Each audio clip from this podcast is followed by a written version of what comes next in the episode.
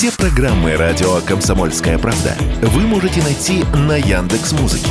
Ищите раздел вашей любимой передачи и подписывайтесь, чтобы не пропустить новый выпуск. «Радио КП» на «Яндекс.Музыке». Это удобно, просто и всегда интересно.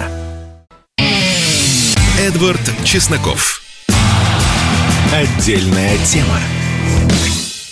История повторяется первый раз в виде фарса, а второй раз в виде маленькой, мокрой, мохнатой капибары, которая встала на задние лапки.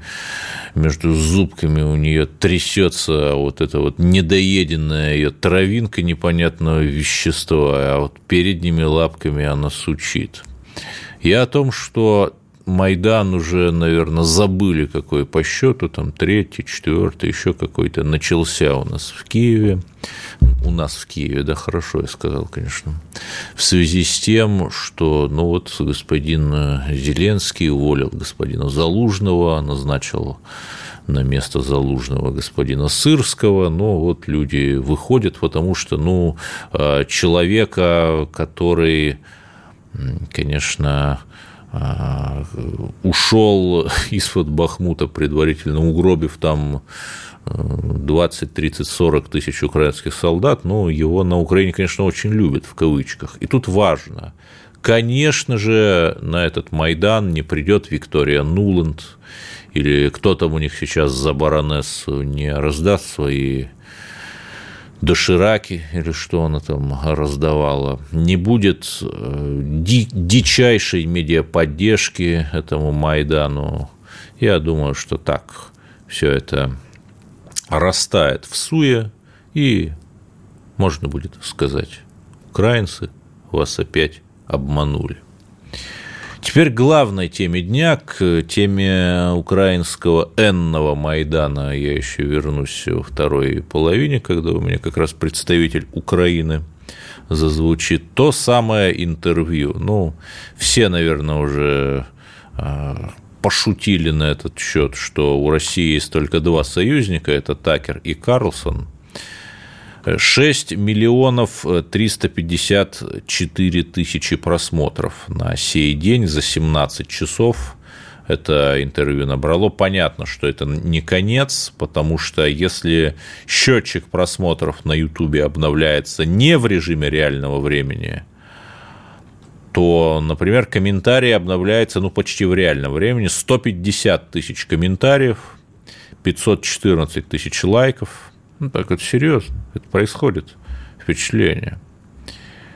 И самый, знаете, какой самый такой частый комментарий, вот я просмотрел именно оригинальный вот англоязычный видеоролик, то самое, то, что, причем много там клонов из этого интервью, отрывков, и со всем этим суммарное, считая все видеоклоны, конечно, просмотров уже больше и будет еще больше. Так вот, самый популярный коммент. Теперь ждем ответки, когда русский журналист какой-нибудь приедет в Белый дом, и Байден даст ему интервью. Ну, невозможно, конечно, это представить. Невозможно представить, чтобы там какой-нибудь... Ну, кто у них там сейчас, господи, Макрошольц, Микрон, не знаю... Слушал бы вопросы, я не могу сказать, что прям жесткие, но серьезные такие вопросы по теме, а не лизоблюдские, от какого-нибудь российского журналиста в течение 2 часов, и ему бы отвечал. Я не могу представить, чтобы... Да даже Борис Джонсон, он уже ушел, но он как бы считался из этого всего западного серпентария самым таким интеллектуалом. Я не могу представить, чтобы даже Борис Джонсон мог бы...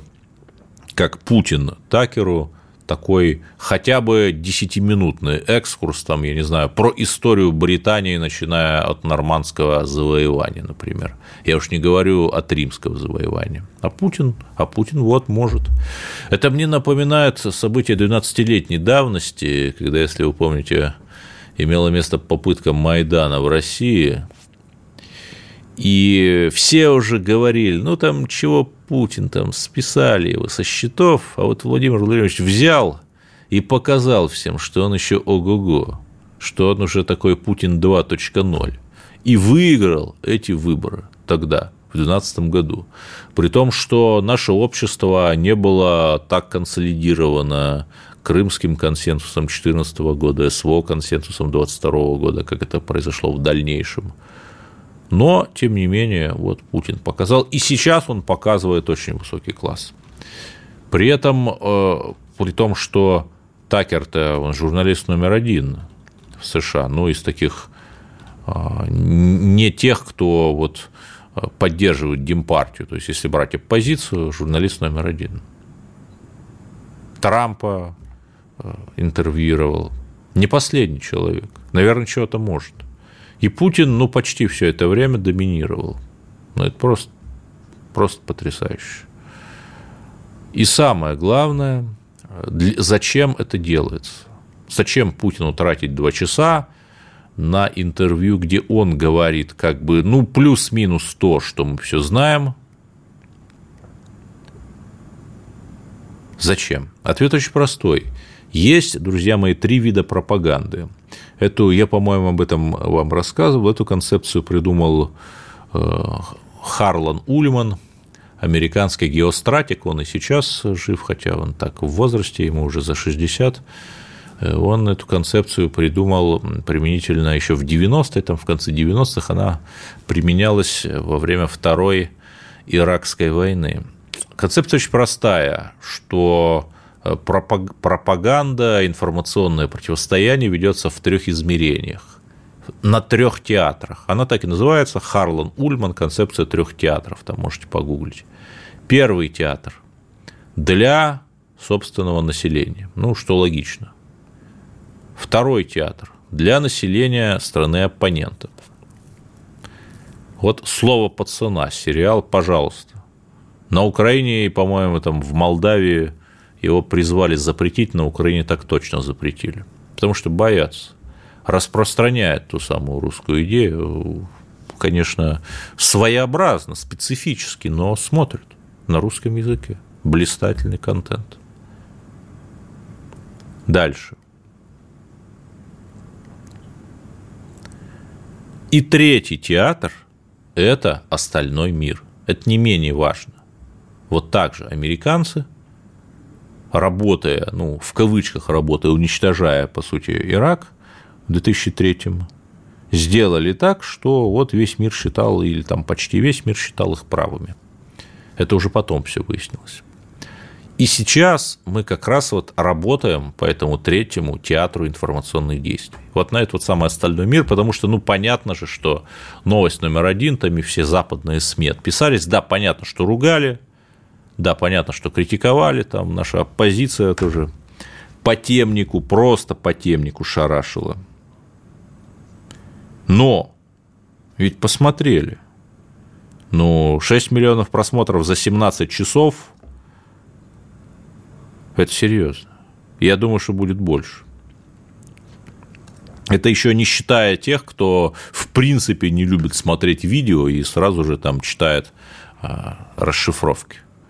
То есть это очень четкое послание западным элитам, именно национал-консервативным таким. То есть, условно говоря, избирателю республиканской партии, избирателю Орбана, не зря там Путин целый пассаж про венгров на Украине сказал, ой, не зря, намек, ну, понятно, какой намек, что, в общем, если...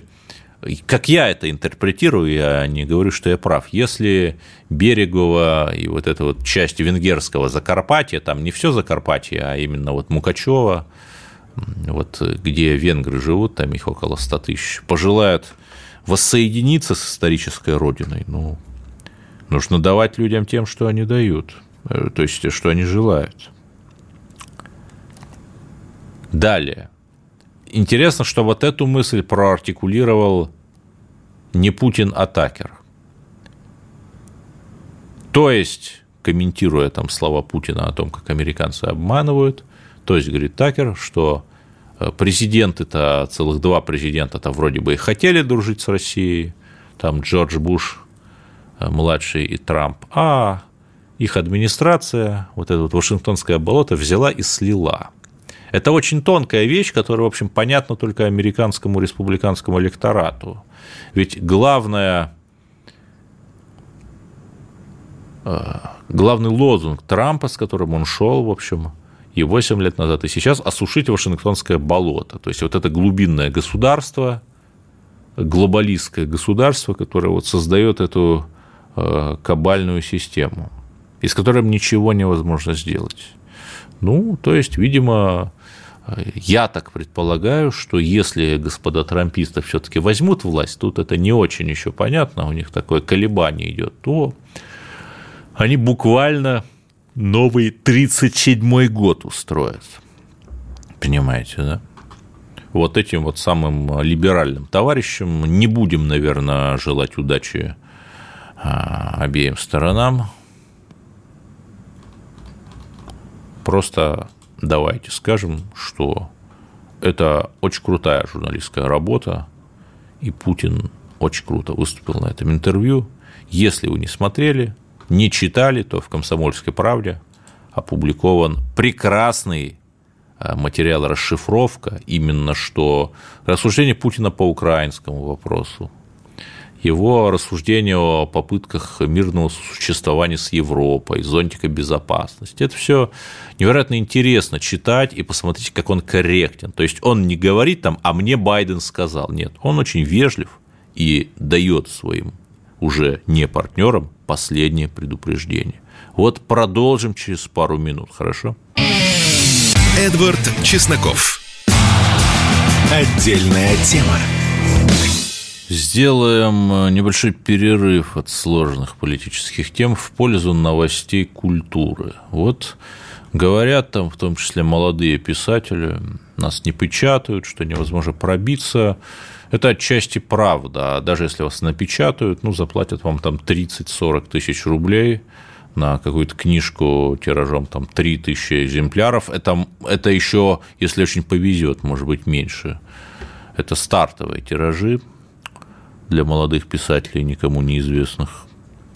А вот я, написав свою пьесу, о чем я говорил в прошлый раз, кстати, можете зайти в мой телеграм-канал «Эдвард Чесноков», и там прикрепленный верхний пост, вот как раз моя пьеса, про актуальное событие, про Украину, про борьбу США и Китая. Ну, в общем, не буду ее пересказывать, почитайте. Я выложил ее в телеграм, попросил там знакомых репостнуть. Она набрала совокупно, в том числе и «Комсомольская правда» разместила в своем телеграм-канале, совокупно 600 тысяч просмотров, 1500 пересылок в личных сообщениях. Просто пьеса, довольно сложный текст, поэтический, драматургический, такой, к которому люди не привыкли. Если даже считать конверсию, то есть переход просмотров поста телеграмма в просмотры того контента, который в этом посте, то есть пьесы, там в 1%, то 1% это как раз получается там те 3 или 5 тысяч человек, которые бы прочитали эту пьесу, если бы она там была издана каким-нибудь издательством. Так что, дорогие мои друзья, монополия вот этих книжных гигантов, которые, ну, это, наверное, отдельная тема отдельного эфира, но вам литературные критики, там, по-моему, поправьте меня, если ошибаюсь, там, по-моему, Евгения Коробкова об этом рассказывала, Владимир Лорченков, писатель русский, об этом тоже писал, в качестве условия вашего присутствия на литературных площадках, там, фестивалях каких-нибудь, что вас вывозили куда-нибудь, нужно было, там, допустим, середина 2010-х, хвалить Гузель, известно какую. Про кого я, вы, наверное, поняли. При том, что хвалить там как бы, ну, книжка-то есть, но хвалить ее, не знаю, но это все равно, что там хвалить там Константина Фофанова, да, вот, ну, хороший там поэт второго ряда начала Серебряного века Константин Фофанов, да, даже известный там кому-то. Даже, может, кто-то стихи его знает. Ну, вот та же самая история, но вот продвигают, потому что повесточка либеральная. И вот все, друзья, тирания этих издательств закончено. Вы удивитесь, есть литературные сайты всяких самиздатовских авторов. Я, опять же, не буду говорить, какие, что это за сайты, чтобы не делать рекламу. Кто захочет, найдет. Фантастика, фантастические книги там набирают миллионы просмотров. При том, что часть этих книг платная. То есть люди не просто миллионы просмотров, люди готовы платить деньги, там 100-150 тысяч рублей. И при этом, если 9 из 10 наших, как это сказать, там, современных писателей того рода, которые предлагают нам как современную прозу, вот 9 из 10 этих писателей не поддержали СВО, кто-то, как иноагент Глуховский или там экстремисты, буквально террористы, иноагент Акунин, просто стали там, вот буквально, что подняли жовто-блакитный прапор и геть, и далее там известно кого на ножи, то в фантастике все ровно наоборот. 9 из 10 писателей-фантастов или поддержали СВО, или, по крайней мере, заняли, ну, такую пророссийскую позицию. Более того, Ник Перумов, живой классик, тоже там с оговорками, понятно, что без того, что можно было бы у нас там на Фейсбуке, во ВКонтакте запостить, он вот запостил на Фейсбуке, но он живет в США. То есть это просто гражданский подвиг. Да? И подспудно, под всеми этими издательскими домами, я не буду говорить там их, чтобы название, чтобы там не обвинили меня в белом пиаре или в не очень белом, но как река подо льдом бьется и живет своя русская, новая русская литература. Патриотическое, духовное, в лучшем смысле там продолжающее почвеннические традиции. Вот давайте порадуемся за это. И самое главное, давайте будем помнить, что литература наша русская не ограничивается, там, я не знаю, Сорокиным, он там опять что-то написал, там, иноагентом и экстремистом, и террористом Акуниным, иноагентом Глуховским, иноагентом Быковым, там Улицкая, она, по-моему, тоже иноагент или нет, которая... Вот, слушайте, Улицкая поддержала еще довольно давно Украину. Есть там ее интервью, его сейчас не найти, как бы его то ли удалили, то ли еще что, но есть ее интервью, по-моему, для Регнума, где она вот прямо оправдывает... В общем, виноват, я перепутал с Алексеевич, ну, окей. Ну, то есть, понятно, что Улицкая поддерживала Украину, и при этом в одном из московских театров шла ее пьеса. Пьесу Эдварда Чеснокова не ставят, и тут вопросов нет. Пьеса Эдварда Чеснокова слишком пророссийская для российских театров. То есть, вот такой, в кавычках, российский тоталитаризм, о котором рассказывают, стоя на своих капибаровых лапках, господа либералы, когда пьесу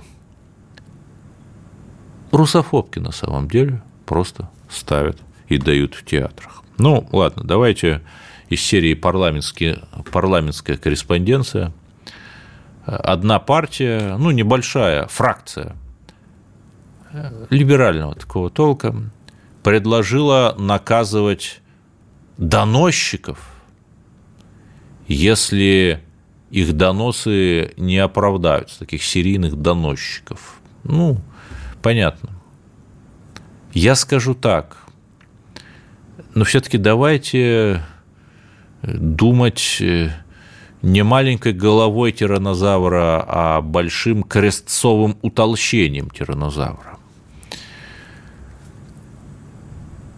Вот если вы когда-либо направляли заявление там, в Следственный комитет, в ФСБ, в МВД, в прокуратуру, да куда угодно, то я направлял сам, у меня есть такой опыт, я поэтому знаю, о чем говорю, то вы столкнетесь с удивительной вещью. Максимум, что вам нужно, это почта. Причем почта, которая может быть зарегана вообще на кого угодно, там на зарубежном домене Google. То есть ты там указываешь почту, на эту почту приходит код. Опять же, почту может вообще кто угодно, вообще в любой стране зарегать. И все. То есть чисто теоретические центры информационно-психологических операций где-нибудь на Украине, центр киберопераций НАТО в Таллине. Он вполне может. И я думаю, что он это делает. Регулярно пишутся заявы там, на певца-шамана за якобы экстремизм и так далее. И наши полицейские, правоохранители вынуждены их отрабатывать, потому что в электронных приемных наших ведомств вообще нет никаких предохранителей, с помощью которых можно было бы хоть как-то отсеять, что это реальные люди, там, а не какие-то боты, не тролли, известно какой страны и так далее. Да, как бы говорят, что да, смотрят там все-таки, кто написал заявление, если вот это совсем какие-то левые данные, то не проверяют, но опять в сети множество баз данных слитых. Ты можешь там потратить 10 минут, найти базу данных и вбить чьи-нибудь данные, там ФИО и номер телефона из какого-нибудь взломанного интернет-магазина, и как бы создаться впечатление, что это вот реальный человек. Слушайте, так что нам мешает не бороться с этими мифическими доносчиками? Ну, понятно, что наши либеральные фракционисты устраивают шумиху, а просто внедрить, вот у меня, конечно, нет иллюзий, я думаю, что меня слушает только круг русской интеллигенции, достаточно узкой. Но почему бы нам, например, не сделать элементарную вещь? Я говорю, это пусть это просто останется в пространстве, уйдет в космос. Почему бы не сделать элементарнейшую, господа, вещь? Например, не сделать авторизацию при написании заявлений через электронную приемную там, Следственного комитета, ФСБ, прокуратуры, МВД и других органов через госуслуги. Или какие-то другие способы авторизации. Вот во ВКонтакте у нас. Там же так просто не зарегать, там хотя бы телефон нужен. Вот это отсечет 90% троллей и провокаторов, избавит наши уважаемые органы от лишней работы и совсем безумных жалоб. Это то решение, в котором я не вижу недостатков, но все-таки надеюсь, что когда-нибудь. Бывший депутат одного из украинских городов будет у нас через пару минут. Не переключайтесь. Эдвард Чесноков. Отдельная тема.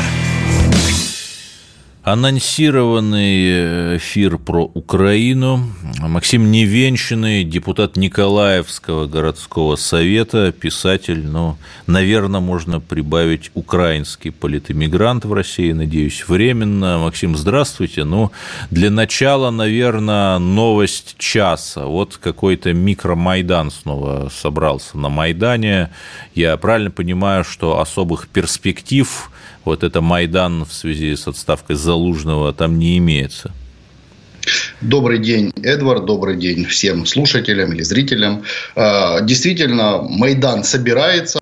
Я уверен, что это, собственно говоря, попытка перебить существующую повестку дня, в первую очередь нашумевшее интервью Путина, а второй момент – это отвести, или, скажем так, такой вот купировать, сделать такой прием прививки, собрать своих людей, постепенно этих людей успокоить и, по большому счету, не позволить реальным настроениям негодования, которое присутствует в украинском обществе по поводу увольнения Залужного, реализоваться. Наподобие того, как пожар гасят встречным пожаром иногда бывает. Совершенно верно. Совершенно верно, да. Это такой известный пример прививки. Вроде бы люди собрались, вроде бы повозможно возмущались, пусть даже весь вечер, может быть, до утра, а потом разошлись, узнали, что все в порядке, никаких возражений нет. Однако информационное пространство украинское сейчас пропитано именно вот этим самым негодованием в социальных сетях, в первую очередь в социальной сети Facebook,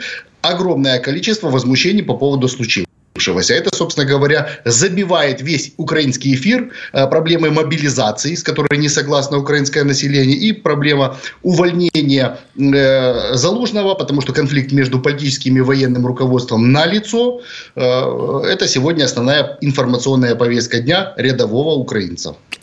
Да, но я правильно понимаю, что за этим Майданом все-таки никто не стоит или его вот намеренно раздувают? Там Порошенко очень жестко высказывался против Зеленского, там Тимошенко, то есть вот эти вот старые фигуры снова активизировались, из нафталина выпрыгнув.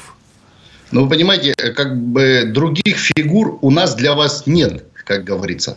Какие есть недовольные, это не то чтобы оппозиция, это в большей степени конкуренция за право выслужиться перед Западом и, собственно говоря, право грабить свою страну дальше, получать от этого определенные дивиденды. Поэтому внутренний конфликт между группой Порошенко, Кличко, Яценюком, Левочкиным, с одной стороны, с другой стороны, Зеленским, условно бывшим Коломойским, сейчас он уже не является членом команды, либо член команды на пенсии, и Ермак, такое пробританское лобби, вот между ними идет конкуренция за право реализовывать проект «Антироссия», который на территории советской Украины вот эти товарищи с 2014 года начали успешно реализовывать, и мы видим, к чему это все привело.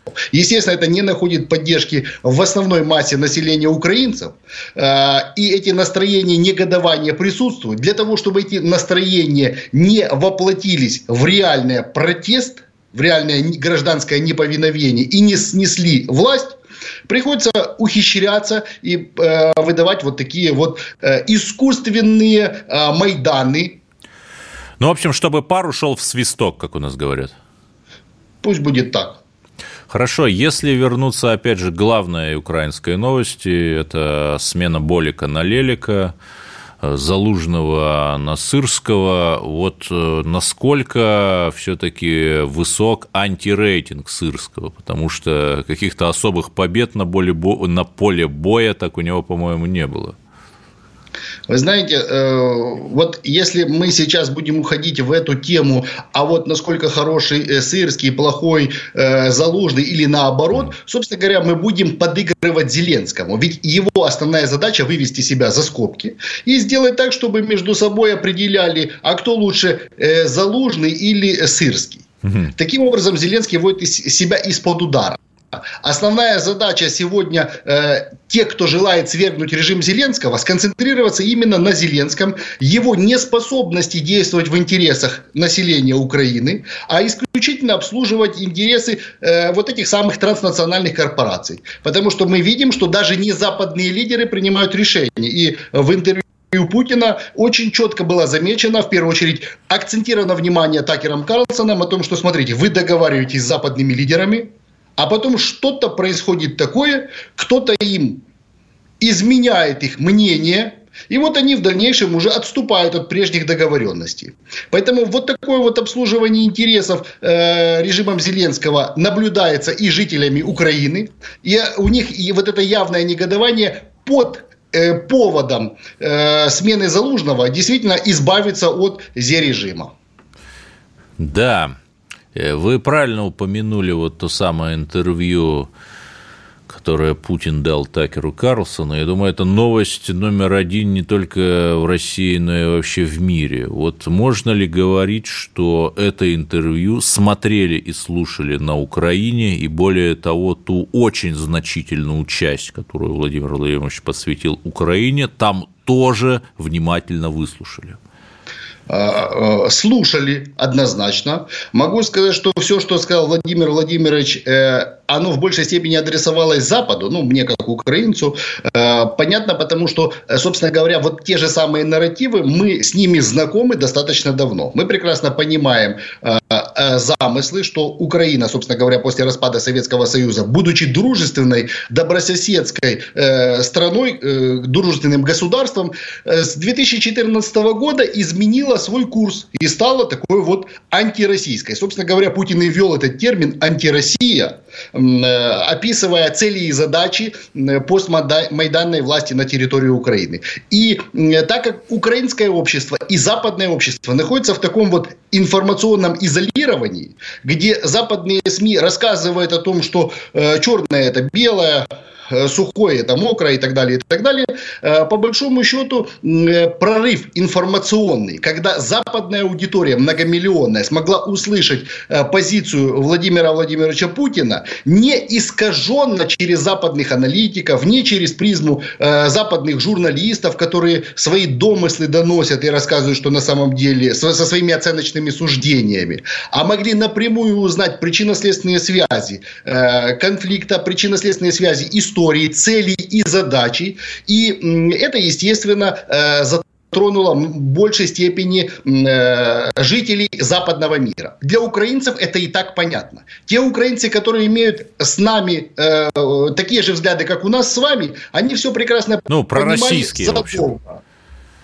Скажем так, настроены на дружественные отношения с Россией, не желающие участвовать в военном конфликте, в который Зеленский ввергает свое население. Вы видите, что сегодня мобилизация практически насильственная мера, которую Зеленский реализует для того, чтобы сохранять свой режим. Так вот, для этих людей, которые имеют такие же взгляды, они не желают участвовать, для них это все понятно. Но сказать ничего по этому поводу они не могут, потому что это как минимум опасно для здоровья. А как максимум, естественно, это лет 15 в тюрьме, а может быть и лишение жизни.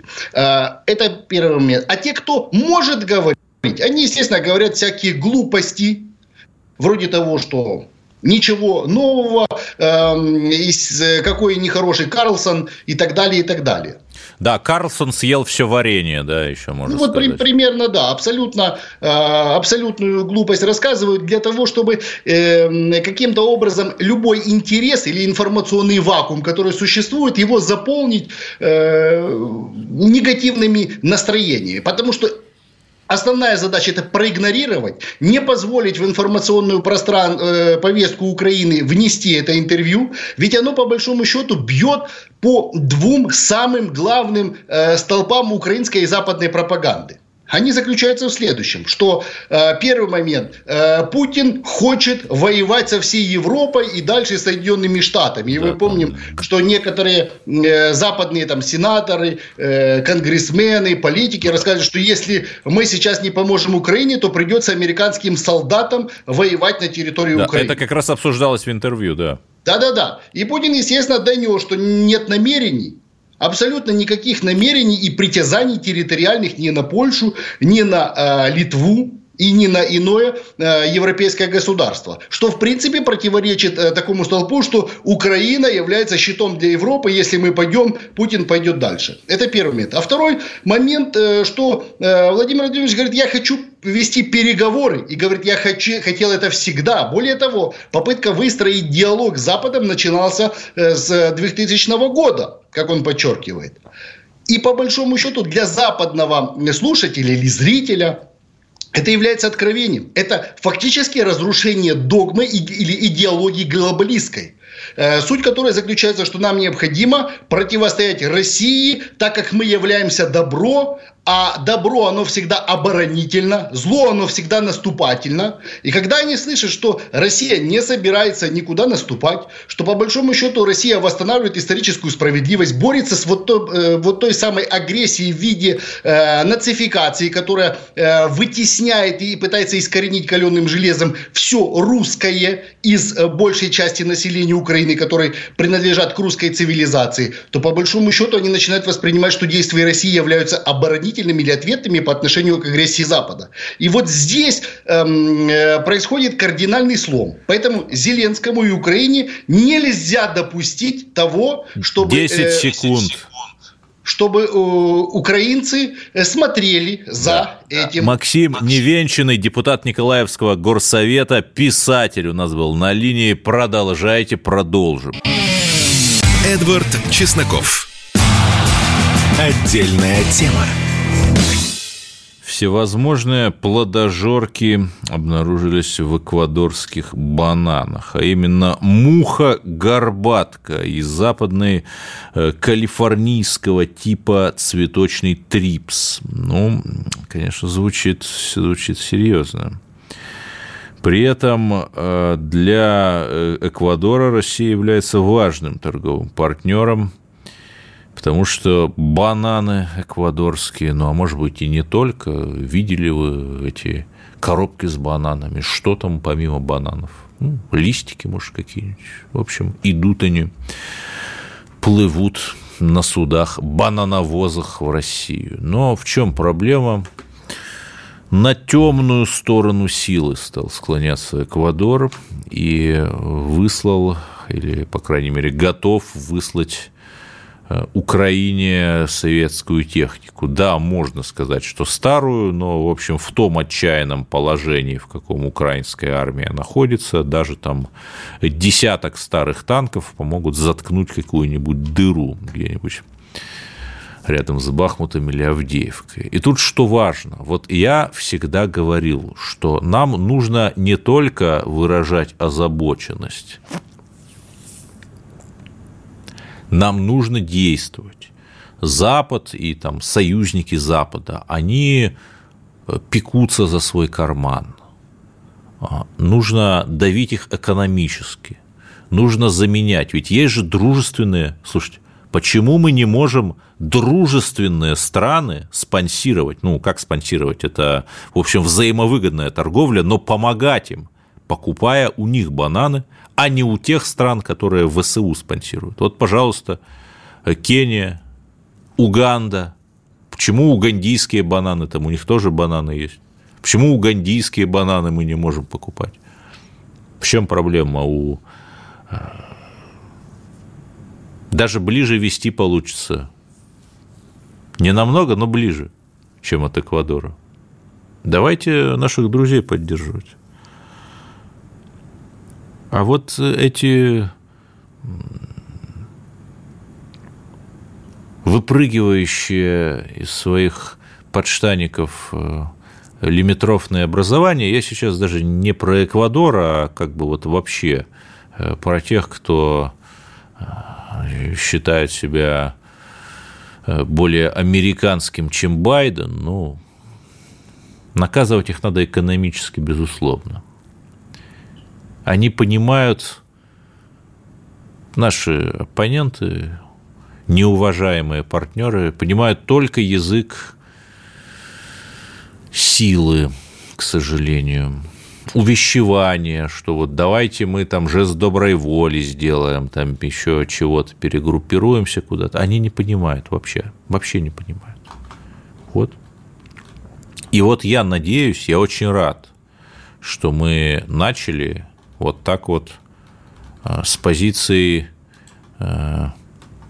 экономического давления разговаривать с теми, кто помогает нашим врагам и отправляет оружие ради того, чтобы это оружие убивало русских. Вот так нужно отвечать. Так и только так. Ну, я опять же... не военный эксперт, но в последнее время разгоняются, скажем так, тема о том, что вот мы якобы отстаем от Украины по части ФПВ-дронов. Ну, ФПВ – это такой маленький дрон, который управляется по прямому каналу связи, то есть его достаточно сложно там завалить, он не... там по спутнику летит, а вот как человек им управляет, и, соответственно, он более такой проворный, его сложнее, значит, завалить. Так я вам скажу, понимаете, всегда, во-первых, корова у соседа краше, во-вторых, я не говорю, что мы там все супер и всех победим, и что у нас все идеально, я лишь говорю, что совершенно не зря Владимир Владимирович целое совещание посвятил развитию нашего русского дроноводчества. Я более чем уверен, что он это сделает. И что наши дроны будут превосходить, да и, в общем, и по качеству, и по количеству таковые у наших оппонентов. И самое главное, что от того, что кто-то чего-то поистерит в Телеграме, я не думаю, что это поможет и нам, и это поможет скорее нашим оппонентам. Давайте сохранять спокойствие, трезвость, понимаете? Ну, не нравится вам, ну, пожалуйста, вот в Москве там на Яблочково, если там с вашей точки зрения как-то неправильно мы воюем, вот, пожалуйста, в Москве на Яблочково открыт пункт приема на СВО. Вот можете пойти и показать, как правильно воевать там, как... Но критиковать – это вообще последнее дело, особенно, знаете, такая критика с патриотических позиций, с призывами всех шмякнуть. Вот не надо так. Надо, наоборот, верить в нашу победу, верить в нашего верховного главнокомандующего. И более того, поддерживать наших солдат, наших воинов. Вот конкретная история. В мой адрес там обратился из Екатеринбурга воин, у которого, ветеран СВО, у которого была проблема с ветеранским статусом. Ну, я это переадресовал в профильную организацию. И сейчас вопрос уже в высокой степени решения. Там уже я не говорю, там, какой регион, да, чтобы, что называется, это просто неэтично, да. Но, смотрите, там, где что-то пробуксовывает, не может все работать идеально. Но где что-то пробуксовывает, там мы руками, ногами подталкиваем в ручном режиме, и все начинает работать. Вот мы, конечно, верим, что наша победа уже близко. Очевидно, что Запад выдыхается, очевидно, что у Украины заканчиваются ресурсы, причем ресурсы всех видов. Очевидно, что Запад, делавший ставку на разгром России в экономической войне, просчитался. Ну, это значит, что мы должны верить и знать, что победа наша обязательно будет. Мы сражаемся не против Украины, а за мирное сосуществование братских народов на наших больших восточноевропейских пространствах. Это очень важно. На Украине, вот последняя новость, улицу Булгакова переименовали в улицу Кикабидзе, это смешно. Вы слышали, чтобы хоть одну какую-нибудь улицу, там, не знаю, улицу Тараса Шевченко переименовали там в улицу Ярослава Дронова, например. Нет, конечно. Вот именно поэтому, потому что мы добрее, мы победим. Мы с любовью идем, предлагаем нашу модель доброго русского сосуществования, такой, знаете, большой семьи разных народов, где, безусловно, при этом, безусловно, уважается русский язык, и русские, как государствообразующий народ, безусловно, существуют. Вот на этом я хотел бы поставить точку, выразив скромную надежду, что уже очень скоро у нас будут изменения к лучшему на фронте, прям серьезные. Там под Авдеевкой мы очень серьезно продавливаем наших оппонентов. Мы обязательно победим. Я это верю. Я в это верю. Потому что правда, историческая правда, о чем сказал Владимир Владимирович, она за нами. Это важно. В это мы верим. Это те ценности, на которых мы стоим. Но при этом, дорогие друзья, Надо понимать, что нам противостоит весь Запад, и этот враг, хотя ему нанесены серьезные удары, но он не добит. И здесь было бы опасно предпринимать попытки какого-то договорняка, мол, чтобы за счет русских интересов и их сдачи разморозить там чего-нибудь, активы там какие-нибудь. Это обман. Американцы давали гарантии президенту Южного Вьетнама, Саддаму Хусейну, Муаммару Каддафи, Милошевичу, Саакашвили.